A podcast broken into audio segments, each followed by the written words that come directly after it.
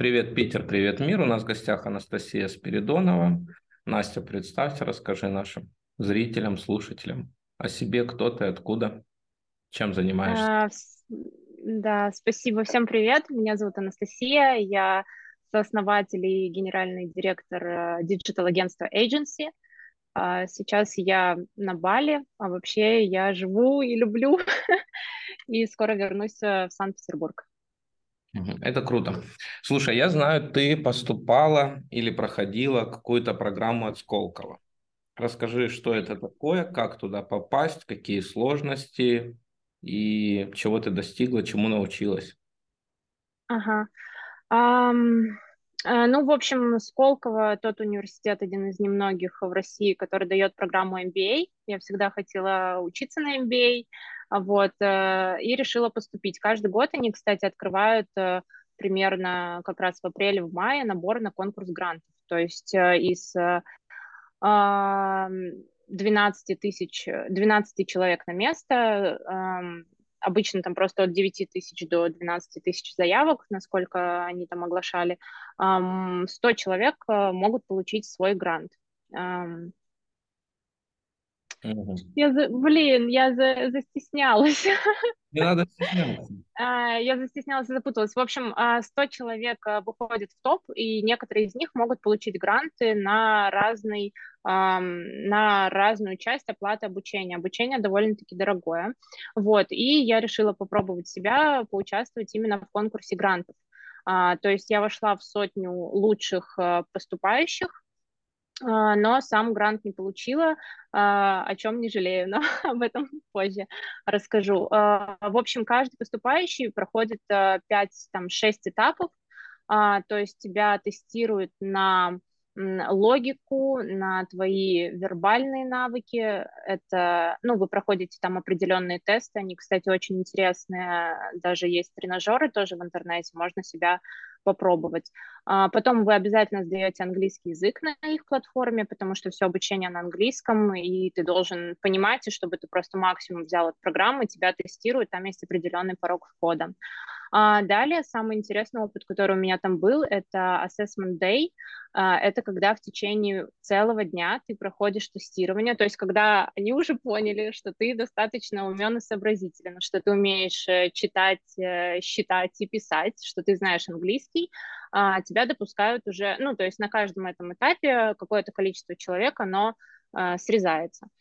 Вот, э, далее тебя допускают уже к ассессменту, и там э, сначала это групповое задание, то есть эм, огромное количество человек в Zoom делят на разные комнаты, вам высылают задания, высылают вам а, ограничивают время, и затем а, кураторы наблюдают, как вы принимаете решения, как вы совещаетесь, то есть на самом деле для будущих там лидеров и предпринимателей, это тоже очень важно, уметь именно слышать друг друга, работать в команде и какое-то коллективное решение принимать, потому что вот, например, у нас э, был вопрос именно в том, чтобы выбрать какое-то одно решение, потому что когда все собираются такие лидеры, и я знаю, э, как нужно, э, сложно договориться было. Вот, э, ну, задачи тоже на английском сразу присылают. А после того, как ты проходишь вот эту вот э, групповую, групповую работу, ну, то есть какого характера там а, задания? Это бизнес-кейсы, то есть э, тебе присылают какие-то вводные, например, там определенный человек в городе N открыл бизнес, такая-то у него была прибыль, такая-то у него была выручка, там случилось, случился, например, ковид, на столько-то процентов упало это все, что ему теперь делать? Ну вот в таком ключе. И это все реальные кейсы а, выпускников Сколково, либо просто реальные кейсы из жизни. А, вот, и далее ты уже переключаешься на индивидуальные сессии, это мне понравилось больше всего. Их проводят э, люди, которые, собственно, принимают решение, пройдешь ты в программу или нет. У меня был куратор э, вот этого всего Надежда Агапова, это очень сильный специалист э, и в бизнесе, и в подборе персонала, и в различных тестированиях людей. Вот, и там тебе уже задают вопросы, чем ты интересуешься, кто ты такой, потому что Uh, при любом поступлении, ну, у нас в России это не так популярно, но вообще в Америке и там на программах MBA тебе что нужно сделать? Тебе нужно доказать, uh, почему интересен ты. а, именно для этой программы. Что такого ты возьмешь, как ты потом сможешь поменять свой бизнес или мир а, вокруг себя, а, будешь ли ты там с горящими глазами впитывать эту информацию и получать максимум от нее, или ты там просто это хочешь сделать для галочки. Ну, в общем, нужно доказывать, почему, почему именно ты. Ну, то есть это был такой э, легкий, э, легкий диалог. Mm-hmm с одной стороны. Вот. Ну и далее тебе уже спустя несколько дней сообщают, проходишь ты или нет. А, и после того, как ты прошел вот эти вот все предварительные этапы, ты выходишь уже непосредственно на защиту проекта. А, во время проектов, ну, если вдруг кто-то просто будет смотреть а, это видео именно из тех, кто хочет получить грант или поступить в Сколково там в следующих потоках, потому что они продолжаются, то во время конкурса гранта все зависит от твоей, твоего проекта. То есть эм, все проекты, все участники во время представления, они разделены на группы по, на блоки, знаешь, по 5-6 человек, потом перерыв. И во время этого перерыва а, меняются члены жюри. То есть, например, э, если у тебя а, IT-сектор, как у меня была презентация приложения, то значит тебя не поставят в одну в один блок, например, с социальным каким-то проектом, или тебя не поставят в один блок с каким-то реально уже существующим бизнесом, если у тебя это только задумка, например, а не реализованный проект. Ну и, соответственно, члены жюри тоже меняются. Вот, ну и по итогу уже, э, по итогу представления, озвучивания своего проекта, там, по-моему, было три минуты на проект и две минуты ответа на вопросы обязательно – а, ты ждешь результата, потому что защита длилась два дня. Ну, то есть у нас был первый день, и через неделю защищались еще ребята во второй день. Вот. А, не жалею. Э, нет, классно было то, что прошла, и я этому очень рада.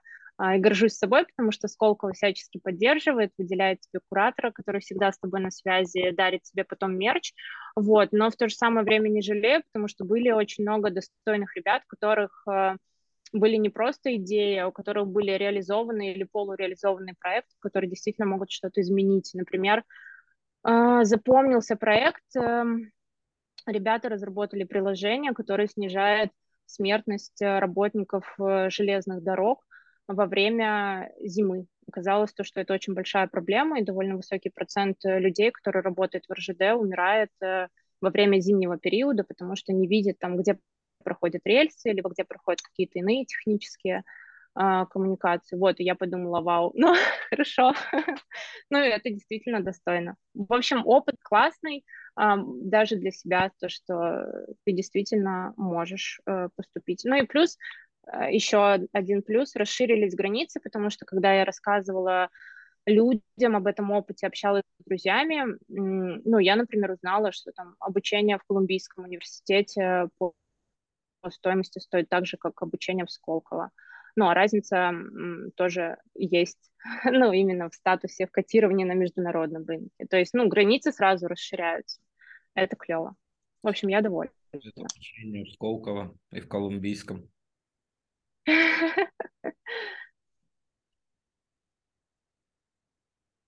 Не помнишь? Так, э, э, еще раз вопрос. Сколько стоит обучение в Сколково и сколько стоит обучение в Колумбийском? А, так, э, в Сколково 75 тысяч евро за два, двухгодовую программу. Вот. И примерно те же самые цифры в Колумбийском университете. Угу. И это при том, при том, что в Колумбийском, ну, понятно, в Сколково ты можешь получить грант, а в Колумбийском ты можешь э, точно так же получить какую-то поддержку. Ну, если ты там действительно классный, если ты шел по своему пути много лет и вот решил поступить в Колумбийский. Ну, то есть можно что-то придумать. Это круто. Расскажи о тайм-менеджменте. Как у тебя проходит рабочий день? Как ты успеваешь делать задачи? А, слушай, про тайм-менеджмент э, мне очень помогла в этом плане Катерина Лингольд. Э, это автор книги «Просто космос» и «Agile Life». Может быть, ты слышал, может быть, нет. Вот, да. Она очень классный специалист по нейро биологии, э, по тому, как работает наш мозг и как это все можно соединить, чтобы продуктивно и классно проводить свои дни, там, свою жизнь. Вот. У меня э, зимой, э, в конце осени, там зимой я практиковала спринты, то есть, ну, ее основная мысль это, что ты ставишь себе задачи на спринт, а, то есть ты сначала выделяешь себе сферу жизни, которую ты хочешь э, больше прокачать, потом ты выделяешь э, себе цели на этот спринт, это сколько он там длится, ну, в одной у нее книге 9 недель, в другой книге 4-5 недель, по-моему, и вот на эти 4-5 недель пишешь себе пошаговый конкретный план, что ты должен сделать, например, чтобы там через 4 недели у тебя было столько-то денег, или там, чтобы у тебя было столько-то, э, ну, столько-то занятий спортом, не знаю, или, как она сама говорит, что она за этот спринт 9-недельный как раз написала книгу, ну, то есть она поставила себе цель написать книгу, она ее написала. Вот. Эм, как планирую? Я больше сейчас э, думаю про внедрение новых привычек. Опять же, у нее там есть э, по три, а, ну, за раз, э, такой тезис, в общем, что за раз можно внедрить примерно три привычки. Ну, не насильственно, спокойно. Вот, и поэтому у меня есть трекер именно привычек, то есть э, нет такого, что там, знаешь, там с 8 до 9 я читаю книгу, с 9 до 10 я там ничего не делаю, с 10 до 11 я там, э, не знаю, отжимаюсь. А есть просто э, трекер привычек того, что я бы хотела, чтобы мой, чем мой день должен быть наполнен каждый день. Вот, и когда выдается время, ты задумываешься, что еще ты сегодня не сделал. Вот, ну, как более конкретный пример, у меня например, а, час чтения в день, а, там 25 минут английского, полчаса на спорт, причем любой. То есть у меня нет такого, что ну, что-то я должна сделать обязательно. Хочешь сегодня по настроению плавать, плавай. Хочешь растягиваться, растягивайся. Ну, не обязательно себя там насиловать. Вот. Эм, то есть вот так вот. Ну, по рабочим задачам все отталкивается от э, тех задач, которые ну, которые сейчас поставлены в работе. То есть мое рабочее время, так как сейчас большая разница с Москвой, там с 15 до 12 часов. А, вот. Ну и, соответственно, в работе ты уже... Ты просто знаешь, что там из-за того, что много времени утром, условно говоря, с 10 до 15 ты вот реализовываешь свои там привычки, а с 15 ты садишься работать, там уже в работе цели ре... реализовываешь. Ага. Ну, то есть вот так вот. А я вот смотрел буквально сегодня видео,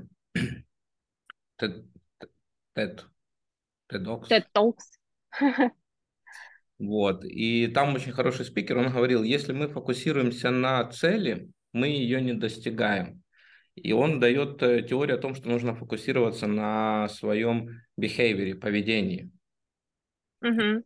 Тогда, типа, когда ты фокусируешься на своем поведении, ты достигаешь эту цель незаметно. Э, как ты оцениваешь этот подход и насколько он сходится с тем подходом, который ты прочитала по спринтам? Все-таки там идет больше фокусировку на цель. Э, я так понимаю, я должен сделать вот это, вот это, вот это, чтобы у меня там через три mm-hmm. месяца было вот это. У него наоборот, он говорит, что если вы хотите похудеть, не фокусируйтесь на цели, как похудеть, фокусируйтесь на том, э, как вы едите, что вы чувствуете, когда едите. Ну, в общем, будьте mm-hmm. осознанными в моменте тогда типа, у тебя закрытие цели идет лучше. То есть, получается, сегодня я ел, но я был фокуси... сфокусирован на том, что я ем. И ты такой уже бац, гордый, типа, сегодня часть выполнена. Слушай, ну, мне импонирует такой подход, потому что есть какие-то, мне кажется, действия, которые сто процентов приведут тебя к цели. Ну, вот так же, как, видимо, этот э, спикер говорил. Ну, например, там, если ты будешь э, выкладывать каждый день пост э, в свой Инстаграм или там Reels, да, каждый день делать, что сейчас это все делают, э, ты сто процентов будешь расти потихоньку, помаленьку, ты будешь набирать аудиторию. Если ты каждый день будешь заниматься спортом, блин, ты сто процентов станешь гибче, веселее, тебя там появятся кубики или ты там похудеешь. Если ты сто процентов наладишь свой режим сна, ты точно, у тебя будет, э, там, я не знаю, чистая кожа, спокойное ощущение внутри а, и более продуктивная работа. Ну, так что, скорее всего, я поддерживаю Ну да, скорее всего, я поддерживаю. Но единственное то, что не знаю, насколько это будет работать э, в плане э, каких-то, может быть, финансовых целей. Вот я пока как-то не могу соотнести. Mm. Потому что не, не каждая, знаешь, просто работа может привести к зарабатыванию. Вот, не знаю. Но вообще подход э, мне импонирует, да. Mm-hmm. А вопрос, кто тебя вдохновляет? Вот вообще, кто твои кумиры, назовем их так. Не сотвори себе кумира, но все же есть кто-то, на кого надо ориентироваться. Кто эти люди и почему именно вот они, или он, или она, если это в единственном числе. Mm-hmm. Слушай, ну, прям вот э, там кумиров или на кого я равняюсь, э, всегда такого нет. Есть только один человек, э, Александр Васильевич Масляков, это ведущий бессменный КВН, потому что он супер профессионал, эм, во всем. Ну, и это такая старая школа, когда в основе всего твой труд. И, ну, и я никогда, у меня был, была возможность радость с ним поработать, я никогда не видела его не собранным. То есть вот эта вот собранность, профессионализм, точность, внимание к деталям, э, знание всего, знание ну, всех, это профессионально, это круто, и это человек, которым я восхищаюсь очень сильно. Вот такой. А так э, периодически меня вдохновляет э, много разных людей из индустрии и там из исторических личностей. Но сейчас, вот, например, на днях я узнала про Эсте Лаудер, это основательница бренда косметики, которая была великим и маркетологом, и предпринимателем, и э, женщиной, вот. А сейчас а, она меня там, например, вдохновляет. Позавчера еще, ну, постоянно о ком-то узнаешь, мне кажется, много людей, у которых можно всего почерпнуть, всего понемногу, потому что вот, например, она, когда марка Estee Lauder уже была, ну, Эм, а, во-первых, что их объединяет с Масляковым, она также была внимательна к деталям, то есть она везде ездила по каждому своему магазину, общалась со всеми консультантами, общалась с продавцами и все остальное. Во-вторых, то, что она придумала сто лет назад, а, работает до сих пор. Например, она, когда у нее появились первые деньги на рекламу, она пошла и напечатала 500 открыток, в которых было написано «Вы наша самая лучшая покупательница и самая красивая женщина», и она отправила бесплатные пробники вместе с этими открыточками. Ну, то есть, э, что мы сейчас видим, пробники у нас до сих пор. Она первая, кто начал э, красить э, этой косметикой, которая продается бесплатно, прямо в своем, в своем магазинчике. То есть до этого никто этого не делал, сейчас э, это вообще повсеместно, мы даже не обращаем на это внимания.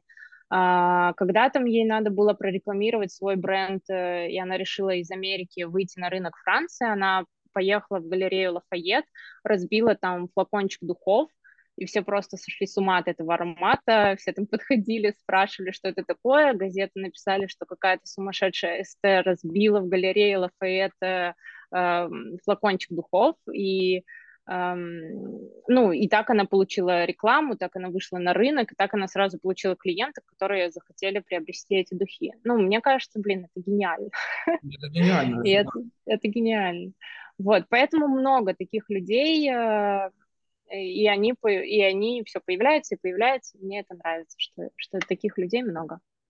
Слушай, а что нам ждать от диджитал-индустрии? Искусственный интеллект, биохакинг, нейросети. На нас все наступают. А За нас уже пишут работы. Я знаю, что GTP-чат, если я правильно произнесу. Чат GTP, да. Да, он даже... GPT. GPT. Он даже курсовые работы уже пишет за студентов. Угу. На русском языке в том числе, хоть в России он вроде недоступен. Э, но у него неплохой даже русский язык, английский лучший. И я даже видел у одного блогера, он КМС по шахматам, и он играл с этим uh-huh. GPT в шахматы, и довольно-таки GPT неплохо играла, при том, что это не шахматная программа. Будущее диджитала 2023 года. Какие профессии уйдут и на что нам стоит обращать внимание? Может быть, уже все-таки блогинг уходит и скоро будут нейросети вести? Ведь даже вот эти, как их, NFT-аватары, вот это все, оно ж уже давлеет над нами. Ой, так, интересный, сложный очень вопрос. Э, я не знаю по поводу 2023 года. Мне кажется, это еще не произойдет в 2023 году, а, потому что, несмотря на, на все, что умеет э, чат GPT, там э, именно по поводу копирайтинга или нейросети по поводу дизайна картинок, э, все равно есть люди, которые так или иначе это все приводят в должный вид, корректируют и, э, ну, как бы придумывают, от чего оттолкнуться, реализовывают это. То есть, мне кажется, так быстро это не уйдет, но э, целом всегда будут э, те, кто э, придумывает какие-то идеи и использует вот эти инструменты, чтобы это реализовать. То есть, ну, те люди, которые просто привыкли работать руками э, и ничего не придумывать, они, скорее всего, да, им придется не сладко. Но я думаю, и то они перестроятся, ну, потому что человек такой, он ко всему привыкает. Вот. По поводу чего каких-то трендов, ну, которые я вижу. Первое это отсутствие вылизанной картинки, и я думаю, что этот ну, тренд будет продолжаться, потому что э, естественность, э, трансляция жизни со всеми ее взлетами и падениями, э, diversity, вот это вот, э, это все, мне кажется, ну, останется и будет процветать. Э, далее ну, использование нейросетей, я думаю, тоже будет продолжаться, потому что это такая интересная, хайповая, непрощупанная тема. Так, и еще хотела дополнить. Ну, и еще э, ты вот говоришь по поводу блогерства, там, уйдет, не уйдет, мне кажется, не уйдет, потому что э, influence э, вот это все направление, оно генерирует и аккумулирует вокруг себя очень большое количество трафика, и это то, зачем приходят рекламодатели, это то, что работает сто процентов и будет работать, мне кажется, от продажи вот такая человека к человеку, ну, то есть это от нас точно никуда не денется. То есть да, ну и, конечно же, пока что мы видим большой интерес э, и продолжение раскачивания темы коротких видео, как э, бесплатный способ, бесплатного способа раскрутки. Вот, так что я думаю, это останется. Но тренд не переходящий будет э, за теми, кто создает идеи и придумывает что-то, и тот, который э, аккумулирует вокруг себя трафик, через который можно продавать. Это значит то, что неважно, какие там у вас будут инструменты, какие непереходящие тренды, переходящие тренды, главное, главное все равно будет идея.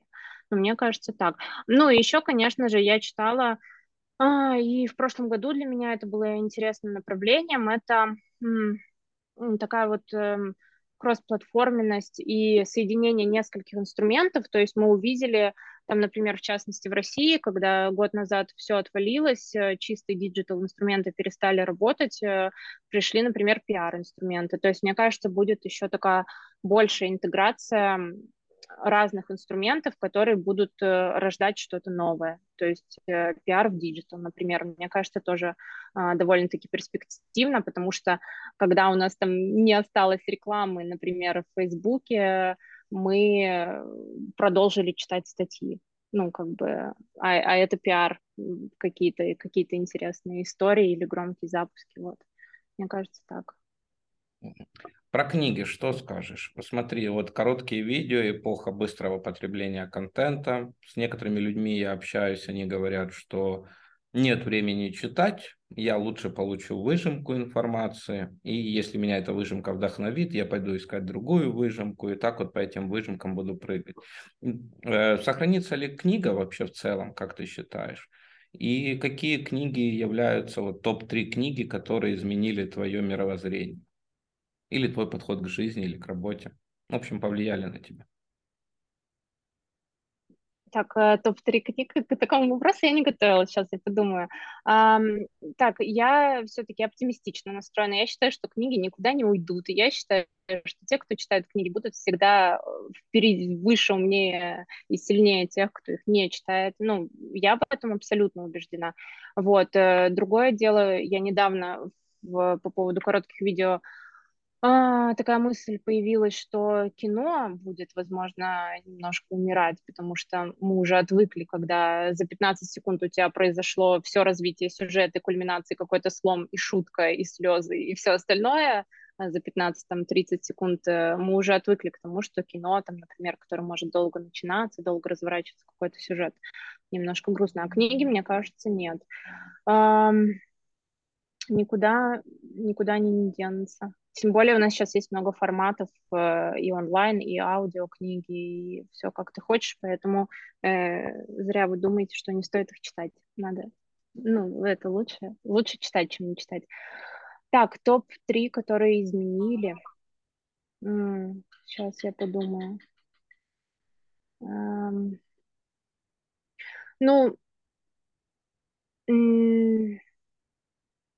не в порядке, про, просто в рандомном порядке. Я, блин, важная книга для меня, важная для меня это поэты. А, поэзия, например, Анны Ахматовой. Это та единственная книга, э, которую я привезла там с собой от родителей в Санкт-Петербург. Это та книга, которая со мной везде ездит во все поездки, которую я привезла сейчас на Бали. Ну, то есть эм, Анна Ахматова, Роберт Рождественский, это мои любимые поэты, я их всегда с собой вожу. У меня даже Рождественский даже здесь. Ну, как бы для меня это важно. Это по поводу Анна Ахматова тоже старая стоит. Эм, это важно. Книга, которая на меня совсем недавно повлияла, эта книга называется «Дресс-код». Это такое научное исследование о влиянии моды на культуру потребления и на то, как меняется мир, как меняется климат. Эм, на меня, на меня это произвело впечатление. Я сейчас задумываюсь о том, подтвердить ли это своим поведением, потому что я размышляю, разделяю ценности, но не знаю пока готова ли я отказаться от, от всего, э, что мы имеем. Вот, в этой книге я, например, прочла э, о таком пакте, в котором говорится, что все товары должны быть ограничены в сроке годности, а, ну, то есть для того, чтобы люди больше, больше, больше покупали. Если мы больше покупаем, мы больше выкидываем, загрязняем окружающий мир. И не знаю, меня почему-то это задело из последнего. Вот. А, так, и третья книга. Ну, и задачку ты мне дал. Я должна была подготовиться заранее. Um, третья книга. Ну, давай отвлечемся, давай поговорим о том, какие книги ты прочитала за последнее время. И какие из них оказались открытием, находкой, что ли, вот так вот. Ну, помимо вот, да. как я понял, ага. это да-да-да. Ну, мне очень нравится э, Бакман несмотря на то, что он сейчас его все знают и все остальное, но он мне все равно нравится. Мне нравится «Вторая жизнь Увы» я прочитала и «Тревожные люди». А, мне нравится сама история этого автора, что он вырос из э, блогера на Фейсбуке, как он придумал своих персонажей, которые были персонажами постов, и потом люди подписчики ему говорили, блин, давай напиши об этом книгу, и он написал книгу, и это потрясающие истории, э, ну, которые прям до глубины души трогают, и ты смеешься, и все остальное. Я когда Бакмана читала, знаешь, мы вот привыкли в постах, во всяких там в наших сторис делать 100-500 э, эмоджиков, чтобы подчеркивать, что вот этот текст, он точно смешной, а вот этот текст я точно опечалена. И я подумала, блин, а какая сила вот у писателей, и я рада, что до сих пор есть писатели, которые живут, э, ну, которые наши современники, тот же самый Бакман, что ну, словом реально он тебя заставляет чувствовать. И, ну, причем такие вещи каждый, конечно, сам про себя читает, но мне было, ну, мне было прям классно, классно и интересно его, его прочитать. А, так, далее, недавно я прочитала «Безумно богатые азиаты», ну, тоже это была такая подборка книг, когда я решила расслабиться, там, почитать для себя. Эта книга вызывает страсть э, к путешествиям и к такому сегменту, как это, к такому направлению, как Азия, потому что мы воспитаны на западной культуре и привыкли к ее ценностям, привыкли, ну, знаем ее историю так или иначе, вот, а про Восток мы не знаем ничего, и это, конечно, удивительный мир контрастов, прям захватывающий. Ну, то есть мне очень понравилось. Но это такая у меня была летняя отпускная подборка. Uh, так, потом uh, я читала, ну вот, э, Катерину Лингольд совсем недавно. Сейчас я Сейчас я открою и прям посмотрю, что я читала, и это расскажу тебе. Так, сейчас. Ну, пока ты открываешь, может, какие-то дашь пару советов по ведению Телеграма? Как вести его, как продвигаться? Угу. Так, по ведению Телеграма сейчас я вам все расскажу. А, так, ладно, по ведению Телеграма Наше агентство ведет несколько телеграммов клиентских на разные темы. Я веду свой телеграм-канал небольшой, там про, про лайфстайл, про все. А, как продвигаться? Во-первых, ну, мы знаем то, что в Телеграме существует э, реклама внутри этого мессенджера, и то есть нет бесплатных способов продвижения, э, вы можете составить следующий, э, сделать следующие действия. Самое простое – это собрать таблицу из э, вашей сферы, то есть э, собрать каналы в одной таблице крупные, где вы точно будете рекламироваться за деньги, потому что вы там начинающий а, блогер, например, ну, естественно, по вашей тематике. То есть есть прекрасные сервисы и сайты, например, Тегостат э, или Телеметр. А, вот, вы заходите туда, выбираете по подборки, например, там экономика или финансы, и пишите всем подряд их условия рекламы, чтобы понимать хотя бы э, ценник э, и понимать охват. Ну и, конечно же, вы смотрите на статистику. На самом деле Тегостат все очень хорошо раскладывает, просчитывает сам эффективность, э, показывает э, там, ну, отмечает красным, если канал заподозрен в накрутке, вот, ну, то есть э, такой хороший инструмент сейчас на рынке. Но кроме вот этих вот э, топов off the top, есть еще те каналы, которые находятся с вами сейчас в одной плоскости, то есть в одном количестве подписчиков, таком же, как и у вас. Тогда вы можете им написать и обратиться с просьбой о взаимном пиаре, если вы готовы у себя рекламировать кого-то. Либо вы можете обратиться к ним за рекламы, если вы не хотите у себя там кого-то размещать, но их ценник будет гораздо ниже.